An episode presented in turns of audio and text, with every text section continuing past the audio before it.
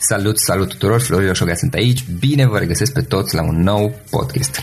Vă l-am astăzi alături de mine pe Laurențiu. Laurențiu Dumitrescu este fondator Digital Star și are foarte multă experiență în comunicare, practic este un expert în comunicare cu peste 15 ani de experiență, ceea ce pentru piața din România, de fapt și cea internațională, este foarte mult. Conduce în momentul de, în momentul de față una dintre cele mai premiate agenții digitale românești, uh, ei fiind premiați printre altele la Internetix Effie Awards, Mix Awards, Europe Mix Awards, Peer Award, Webstock și multe alte evenimente. Înainte de toate, Laurențiu, îți mulțumesc că ai acceptat invitația și bine ai venit în podcast. Mulțumesc, Florin. Mersi și eu pentru invitație. Uh, ce faci? Cum ești? Cum merg lucrurile în perioada asta? Aglomerație. Final de an, uh, multe proiecte.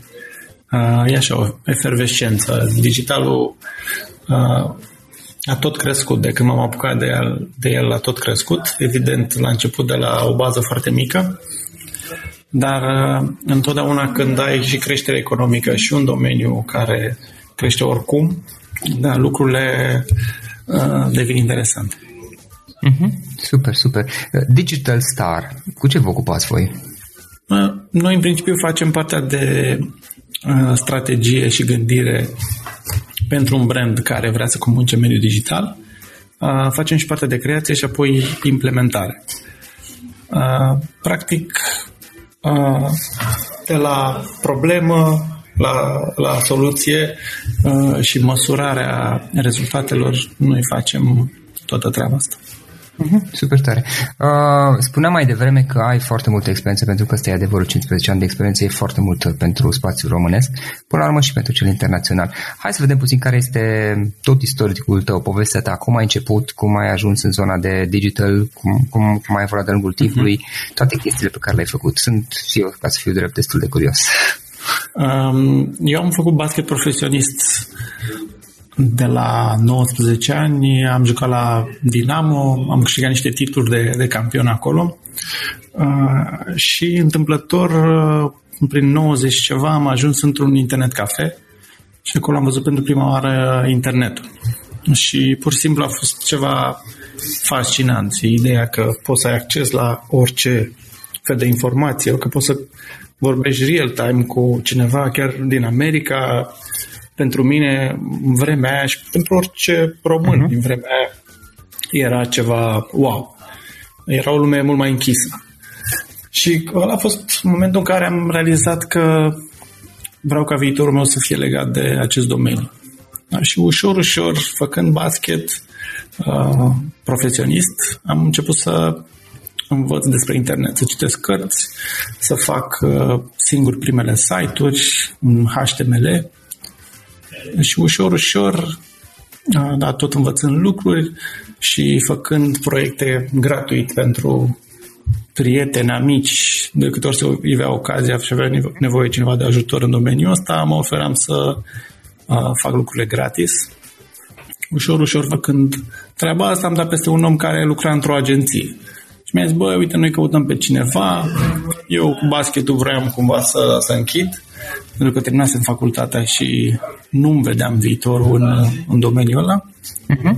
M-am angajat, cred că salariul meu a fost de 100 de dolari, primul meu salariu, la cea mică agenție, unde practic am început să învăț lucrurile un pic mai, mai serios, spunem, uh-huh. la proiecte mai mari, uh, muncă zi de zi, iar apoi, na, tot făcând proiectele astea gratis pentru diversi oameni. Ele s-au mărit, cerințele s-au mărit și ele și am început să, să iau bani pentru treaba asta și așa a început activitatea mea în zona de freelancing. Și de la un client la altul, clienți din ce în ce mai mari, am, am început să înțeleg uh, cum se pot uh, obține rezultate din treaba asta, nu doar să execuți un site, un banner și ce mai era pe atunci, Uh, asta mi-a dat acces la clienți foarte mari pentru, uh, hai să spunem, experiența mea de atunci. Erau clienți foarte mari, uh, cu bugete mult mai mari decât uh, mici antreprenori pentru care lucrasem până atunci uh-huh. și asta m-a ajutat să cresc foarte repede. Acum, când spun cresc, uh, pentru vremea aia însemnau niște sume, banii care se învârteau atunci.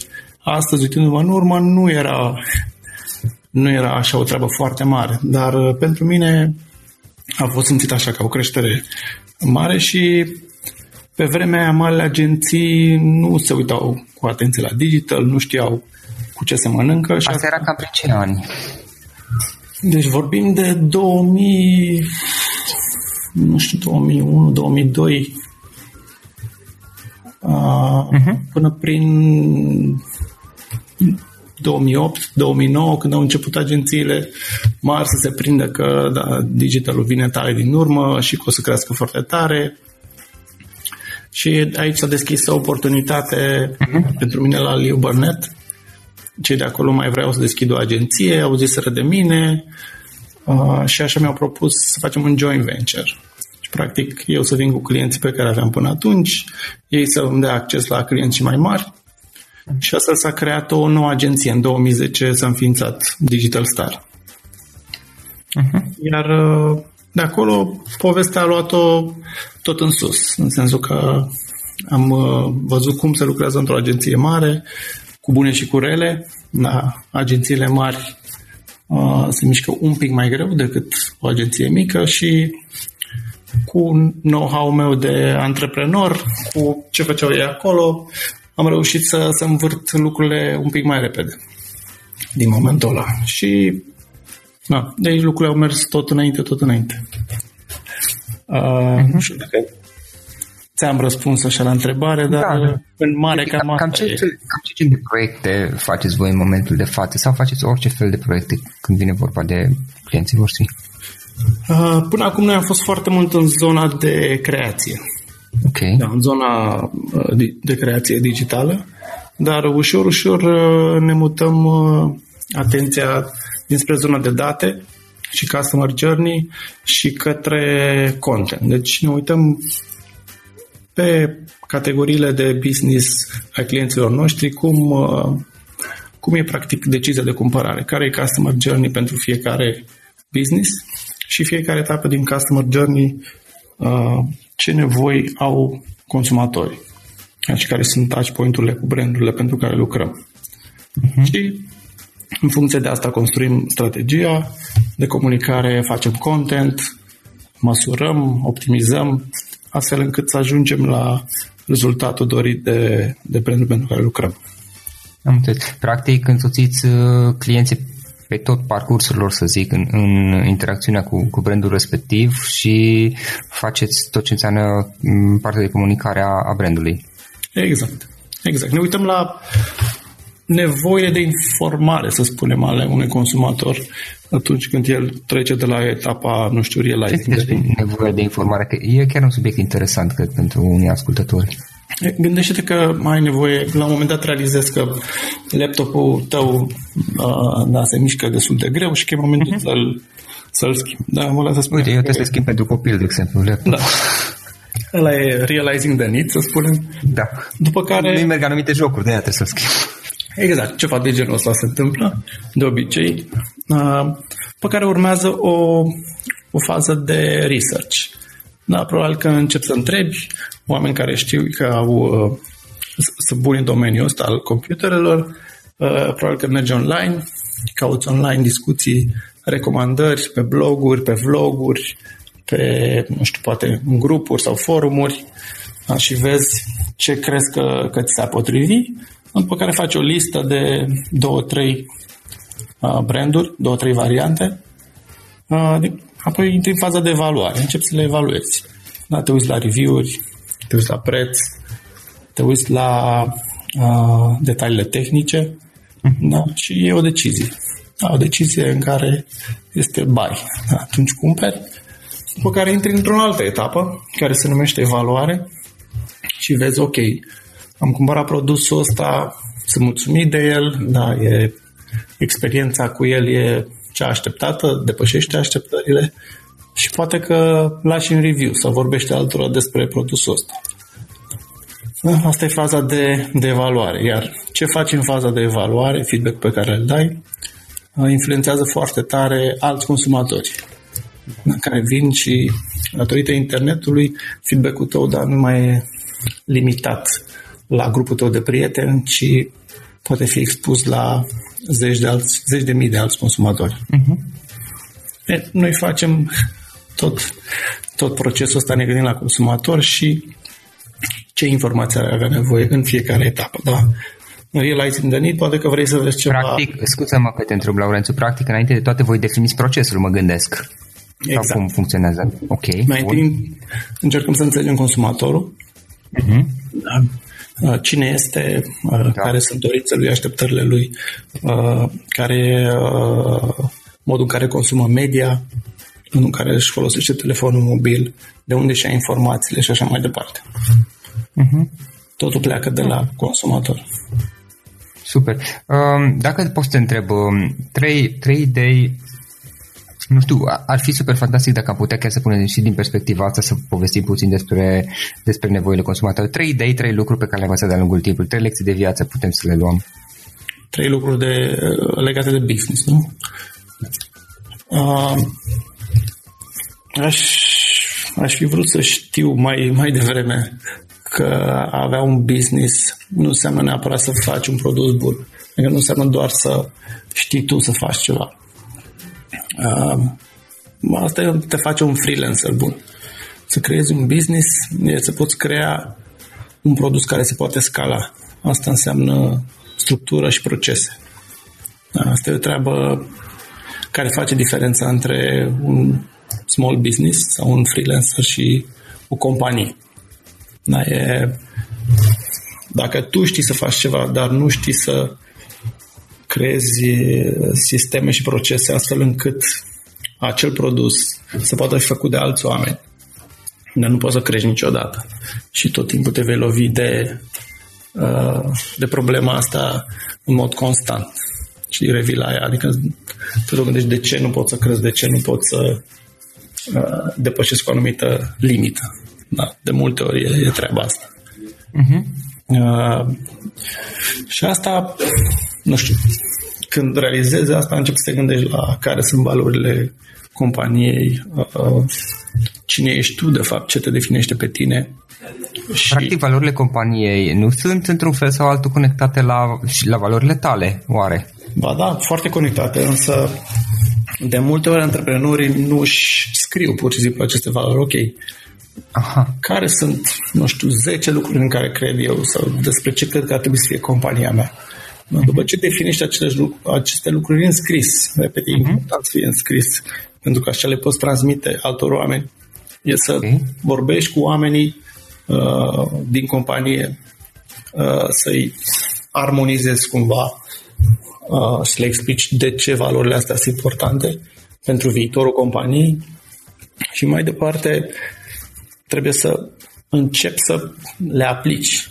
Adică nu poți să ai niște valori și uh, să le aplici doar atunci când îți convine. Uh-huh.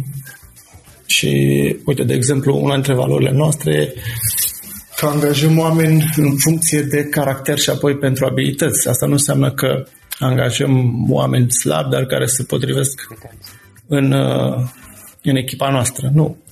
E, în primul rând trebuie să se potrivească în echipa noastră uh, și după aia trebuie să fie și foarte bun la ceea ce fac. Dar uh, niciodată nu uh, luăm oameni care doar sunt foarte buni la ceea ce fac, dar credem că nu s-ar potrivi în, în echipa noastră. Și asta e o treabă care ne-a ajutat foarte mult atunci când vorbim de omogenizarea unei echipe, de flow de lucru, de fluiditatea cu care proiectele curg în companie. Am zis, practic nu vă grăbiți să, să faceți angajările, preferați să, să căutați destul timp până găsiți drumul potrivit, unul care să se integreze în echipă și să nu afecteze echipa deja existentă, respectiv să fie competent în ceea ce face. Da, practic uh-huh. să creadă în lucruri asemănătoare cu noi. Da? Ok. Să vadă lumea într-un mod asemănător cu noi. Asta, da, poate crea, am mai auzit discuția că da, da, atunci totul lumea să gândească la fel. Da, uite, asta chiar mă gândeam în secundă. Da. da eu vreau să întreb. Uh, ceea ce nu e neapărat un lucru rău, depinde ce vrei să faci. Uh-huh. Uh, at, când oamenii gândesc foarte diferit, uh, în primul rând când oamenii nu vor să lucreze unul cu celălalt, adică dacă oamenii nu se plac, atunci nu mai contează nimic. Pentru că pur și simplu nu se mai ascultă. De e important ca oamenii să aibă în primul rând această abilitate de a pune echipa și o idee, uh, o, o soluție, căutarea unei soluții pe primul plan și apoi ego-ul lor. Pentru că atunci când toată lumea își urmărește ego toată lumea crede că are cea mai bună idee, cea mai bună soluție, nimeni nu mai ascultă. Deci e foarte greu să scoți soluții uh, într-adevăr creative care să rezolve o, o situație doar ascultându-te pe tine.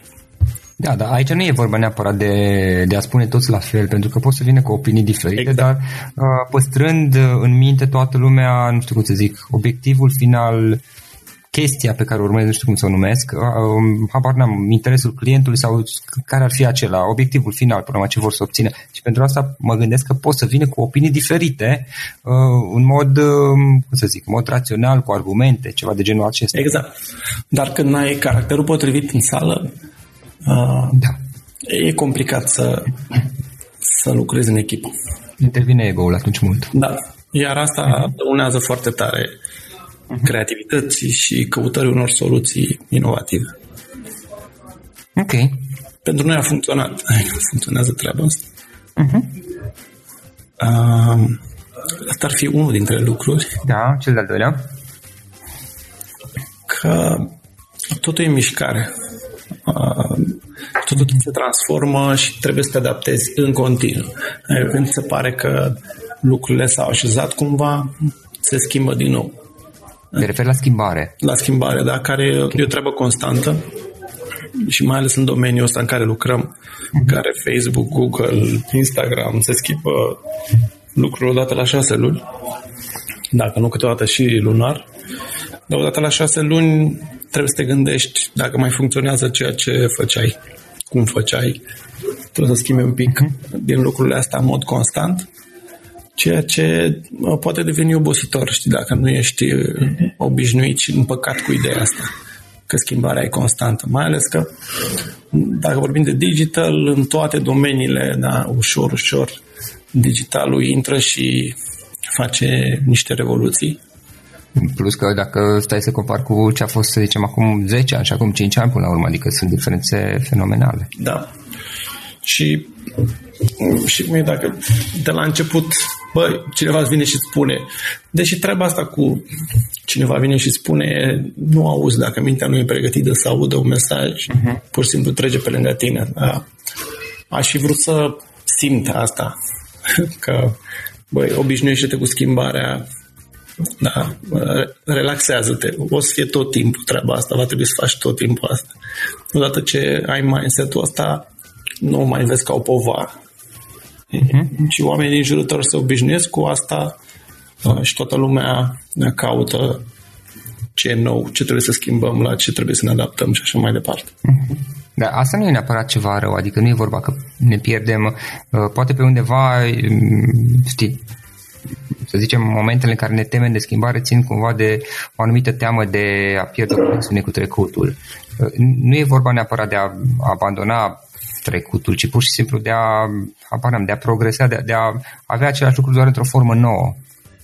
Da, mi se pare că oamenii care se agață foarte tare de, de treaba asta uh, trăiesc cumva cu teama că devin irelevanți. Aha. Și e greu să treci peste asta cu toții, probabil că o simțim într-un procent mai da. mare sau mai mic. Dar uh, odată ce te obișnuiești cu gândul ăsta, și știi că trebuie să te adaptezi și că asta va fi constant pentru tot restul vieții de aici încolo, e, te adaptezi sau într-adevăr devii relevant. Adică să stai pe loc nu e o soluție și să te agați de ceea ce ai făcut uh, până acum. Nu, nu cred că, că te ajută cu ceva. Păi citeam undeva că ori, ori progresăm, ori nu există stagnare pe termen lung, ci mai degrabă regres. Ori e progres, ori pe da. termen lung, ori e progres, ori regres. Stagnare nu există. Da, deși senzația subiectivă este că bă, m-am oprit, adică e ok locul ăsta. Scurt.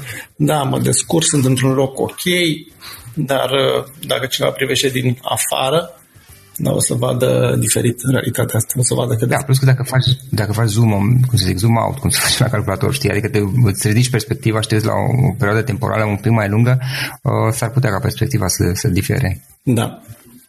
Ok, super. Uh, și cel de-al treilea lucru? Uh, cel de-al treilea lucru e uh, când ești la început, ai impresia că ideea uh, e, e totul. Da, și că dacă ai o idee bună, totul vine de la sine.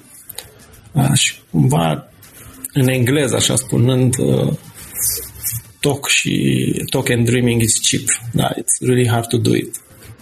Da, visurile și ideile sunt ușor de gândit și de exprimat, însă foarte, foarte greu de realizat. Da, iar ideea înseamnă extrem de puțin în ecuația unui business de succes.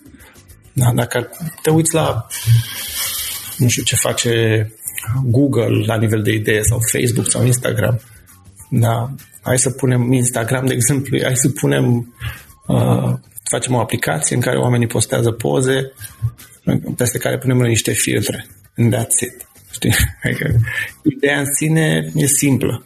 Execuția însă e, e foarte, foarte grea. Da, pentru că chiar există multe aplicații care fac exact da. chestia asta. Da. Um, în ultimul timp sunt fascinat de, de ideea asta de a scala lucrurile. Adică, da, multe idei simple, foarte greu de realizat și de scalat. Adică e, sunt multe sisteme în spate, multă gândire, modul în care construiești echipe, alegi oameni și așa mai departe. Pui obiective, obiective pe termen lung, obiective pe termen scurt și cum faci toate lucrurile astea să meargă. Da, practic scalarea, dacă, dacă îmi permiți, este ca și cum ai luat această aplicație care pui poze pe ea și niște filtre care arată fantastic uh, și cum o faci ca de la acea aplicație folosită de câteva persoane, de tine și de prieteni tăi, eventual să ajungă în a fi folosită cum este Instagramul de, nu știu, milioane de oameni sau câți ori fi. Da, dar gândește că a scala un business în tehnologie, dacă vorbim de Instagram, uh-huh. nu e chiar atât de complicat. Adică Uh, ei erau, când au fost cumpărați de Facebook, mi se pare că erau 11 oameni. Da, gândește-te la uh, un business care nu e da, 100% digital. Poate este digital 80-90%. Cât de multe procese sunt în spate. Astfel încât totul să meargă. Da, da și în momentul în care faci scalarea, trebuie să ții cont de toate chestiile astea, da. mai, mai ales dacă nu e digital. Da, adică una e să ai 20 de clienți, o agenție cu 20 de clienți, asta e să ai o agenție cu 200 de, 2000 de clienți. Da. Cum faci să livrezi același nivel de calitate la 2000 de clienți? Da, da, da. Corect. Bun, uh, Laurențiu, um, cum înveți tu? De obicei obișnuiesc să întreb aici niște cărți pe care ni le-ai recomandat, dar hai să luăm altfel. Care sunt, nu știu cum să zic, sursele tale de învățare? Fie că e vorba de cărți, uh, fie că e vorba de poate canale de YouTube. Sunt oameni care m- mm, poate nu citesc, ci se uită pe YouTube pe anumite canale și mie îmi place să urmăresc anumite canale. Podcasturi poate sau bloguri sau mm, vloguri sau habar am ce, ce alte, alte surse de învățare ai tu legat de, de business, pentru că ești un business owner totuși, uh-huh. de afaceri.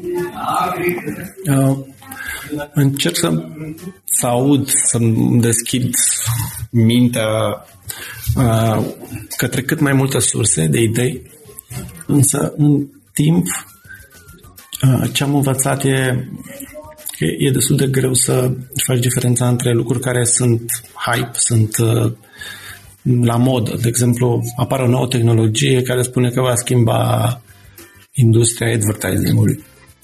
Auzi de multe ori știrea asta.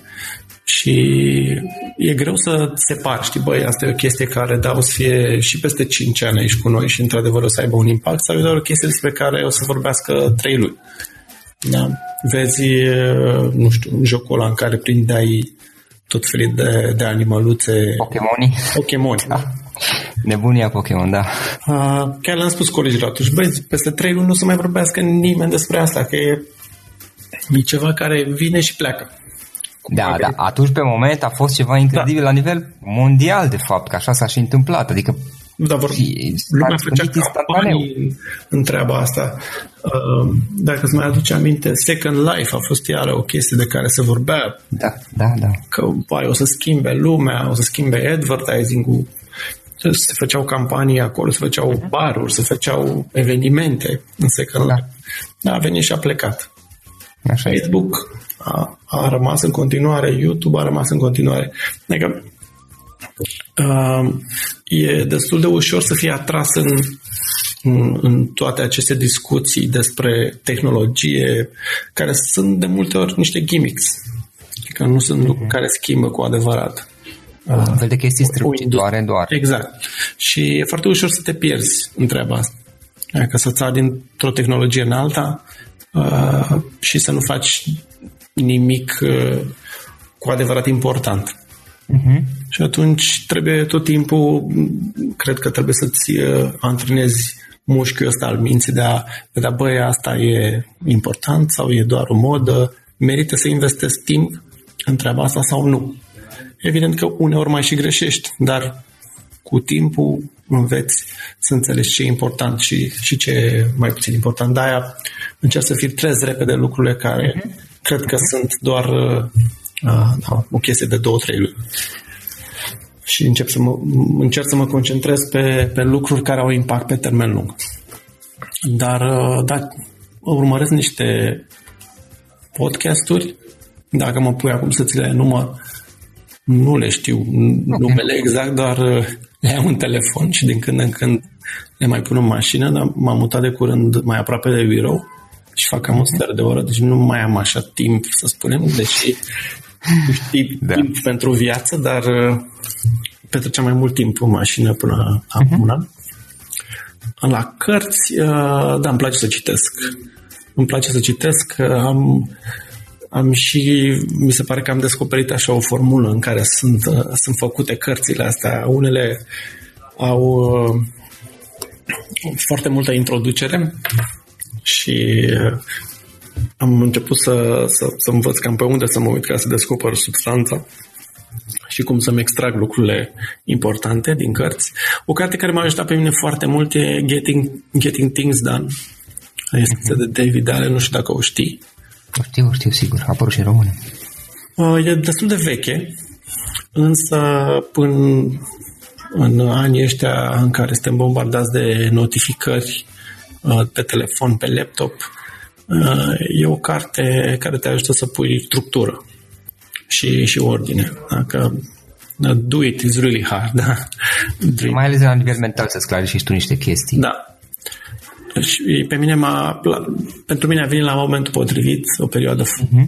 din viața mea foarte, foarte aglomerată în care simțeam că trec zilele, sunt foarte ocupat, dar uh, n-am făcut nimic cu adevărat important.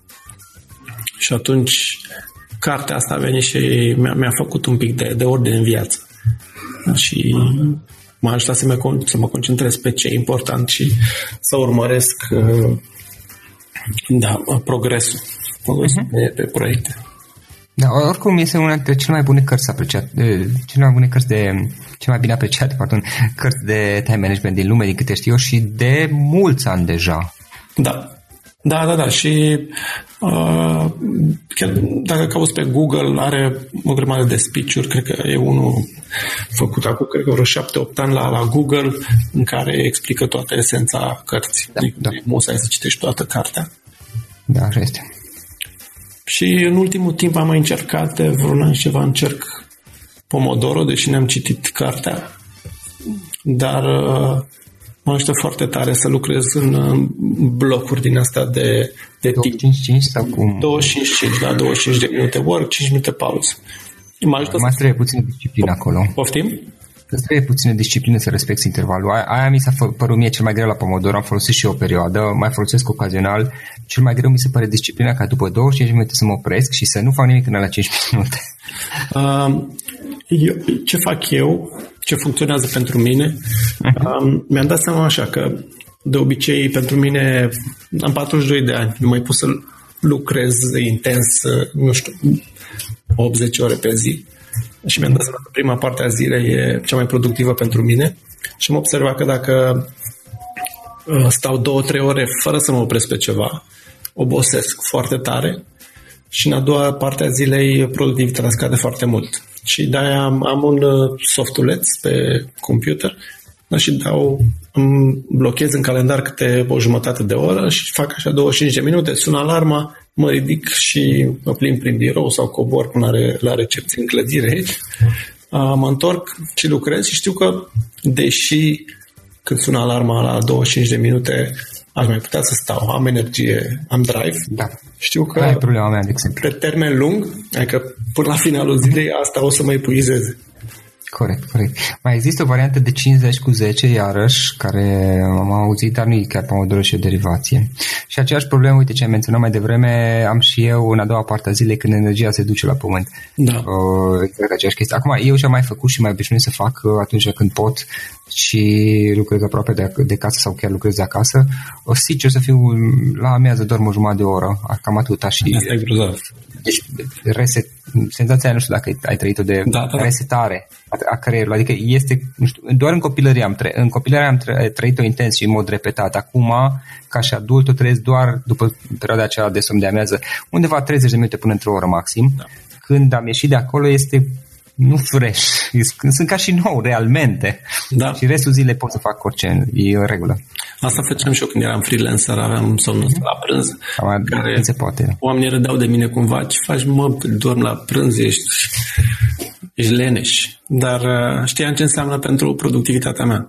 Adică E m-a ajutat fenomenal, foarte da. mult. Da, corect, corect. Uh, Laurențiu, ce, ce instrumente folosești tu care te ajută în activitatea ta? Fie că e vorba de instrumente, nu știu, online, servicii, aplicații pe care le obi- obișnuiești să le folosești sau instrumente fizice, nu știu. Uh, folosesc de mulți ani, de vreo șapte ani, șase-șapte ani, Evernote, nu știu dacă îl știi. Ah, da, e super tare. Folosești Da. aproape la orice. Da, pentru că am idei în, uh, și gânduri în tot felul de locuri da, și de obicei uh, am telefonul la îndemână, notez acolo, mă ajută foarte tare că se sincronizează foarte repede cu laptopul și am acces tot timpul la, la gândurile astea, am un search bun și un mod de organizare care pentru mine funcționează. Uh, Apoi am descoperit cu plăcere Office 365 și Microsoft Teams. Microsoft Teams, nu știu dacă îl știi, e un fel de Slack.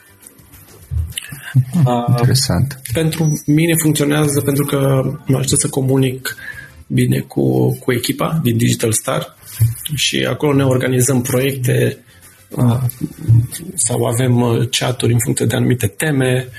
E, ne ajută foarte, foarte tare. Adică intern folosim de vreun an și ceva uh, și pot să spun că uh, ne-a salvat mult timp. Și multe Nu întâlniri știu, care nu se mai oricum întâmplă. am, am 365 deci de asta chiar nu știam, interesant. E, e practic ca și Slack-ul pe partea de comunicare, nu? Da, dar e integrat în nou. Practic, nu mai trebuie să faci alte conturi. Sunt conturile de integrat. Office 365 da, care intră și acolo. E, e foarte mișto. Și acum, de curând, poți să, să inviți și membrii din afară. Deci, poți să, să discuți cu, cu mai multă lume, nu doar cu echipa. Și OneDrive-ul care Da, inclus. E, e, e ok. Adică încă nu e la nivelul Dropbox, la ușurință de utilizare, dar e din ce în ce mai aproape. Da, e aproape, am văzut și eu, chiar eu îl folosesc tot așa Office 365 și OneDrive-ul de câțiva ani uh, și am văzut niște mici schimbări care mie îmi convin, îmi convin foarte mult uh, și da, nu, nu e chiar ca și Dropbox-ul, dar e aproape. Da, dar partea de integrare da, te ajută, nu e doar uh, cloud. Da, Ai da, mail, efectiv, ai tot e calendar, ai într-un tot, tot, tot într-un singur loc. Da, exact. Clar. Și Uh, da. mai am un tool și gata. uh, Spark Email, nu știu dacă îl știi. Am auzit, dar nu mai țin minte exact. Uh, e foarte ușor de uh, de procesat inbox-ul cu ajutorul lui. Adică, practic, poți să pui uh, dacă vrei să-ți amintească de un mail într-o oră sau a doua zi de dimineață, e foarte ușor să faci treaba asta și ai pe laptop și pe telefon același sistem. Ceea ce, din nou, e grozav pentru mine. Practic e gestionarea e mail Da, da, da, da. Dar uh, într-un mod m- mai simplu. Da, Știu că vede deviza inbox-ul lor, lor e love your email again. Da, așa este, așa este. Uh, bun, Laurențiu, înainte de, de a pune ultima întrebare, dacă cineva vrea să te contacteze, vrea să se dea de tine online, cum o poate face? Um, eu am, am avut și un vlog și sper să revin. Da, cândva. chiar, chiar vorbeam mai devreme, mie mi s-a părut interesant ce, ce făceai acolo. Mulțumesc. Încerc să revin, deci mă, dacă mă cauți pe YouTube, pe Google, dai de ori de vlogul meu, ori de pagina de Facebook. Uh, cred că mai am activ și un, uh, un website, cred că e la ordumitrescu.ro. Acolo sunt toate rețele sociale în care sunt prezent. Și obișnuiești să răspunzi, da? Când da, ai da. timp. Când ai da, da, da, răspund. Uh-huh. Super. În final, o ultimă întrebare. Dacă ar fi să lași ascultătorii podcastului cu, cu o idee, da? cu o singură idee din, din tot acest podcast, care ar putea fi aceea? Mm. Chestia asta care, nu știu, pentru mine, deși e simplă, uh, e greu de interiorizat, că talk is cheap. It's, it's hard to do it.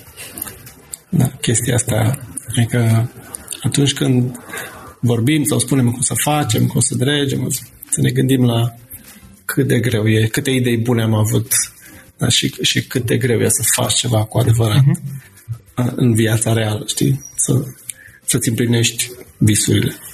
Da. Altfel spus, de, de, de a merge de la stadiul de idee, da, dacă înțeleg bine, de a merge de la stadiul de idee, de nu rămâne doar la stadiul de idee și a discuta lucruri care, dacă ne uităm un pic în, în societatea românească, este foarte, foarte vizibil.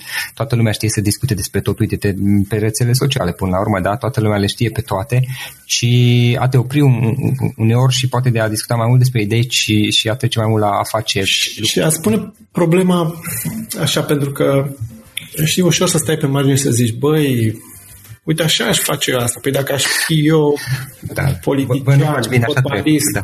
antrenor, păi așa se face. Da, da, trebuie să ții cont de multe lucruri care se întâmplă acolo, de forțe, de legi, de și așa mai departe. Nu e ușor să faci, da. Dacă aș fi eu în locul businessului X sau Y, aș face altfel, aș trata consumatorii și probabil că și ei își doresc, dar e foarte greu să faci. Da, da, da. Aia e, excelența e uh-huh. e atât de aplaudat și atât de rar. Da, practic să înveți de la ceilalți, dacă am înțeles eu bine, Laurențiu, să, să, să iei ideile, chestiile bune, uh, dar să te concentrezi totuși pe a-ți vedea de treaba, să face lucrurile tale și poate mai, mai puțin de a, de, a, de a rămâne la stadiul de idei. De idei și de a, nu știu, de a critica uh, vehement tot în jurul nostru, pentru că, în general, companiile, uh-huh cei din jurul nu au intenții rele, doar că câteodată e greu să, să pui în aplicare toată treaba asta, să ne gândim cum putem noi, dacă facem un business, să facem toate lucrurile alea bine. Da? Corect, corect, corect. Plus că nu doar noi personal, da. ci toți oamenii din organizația noastră.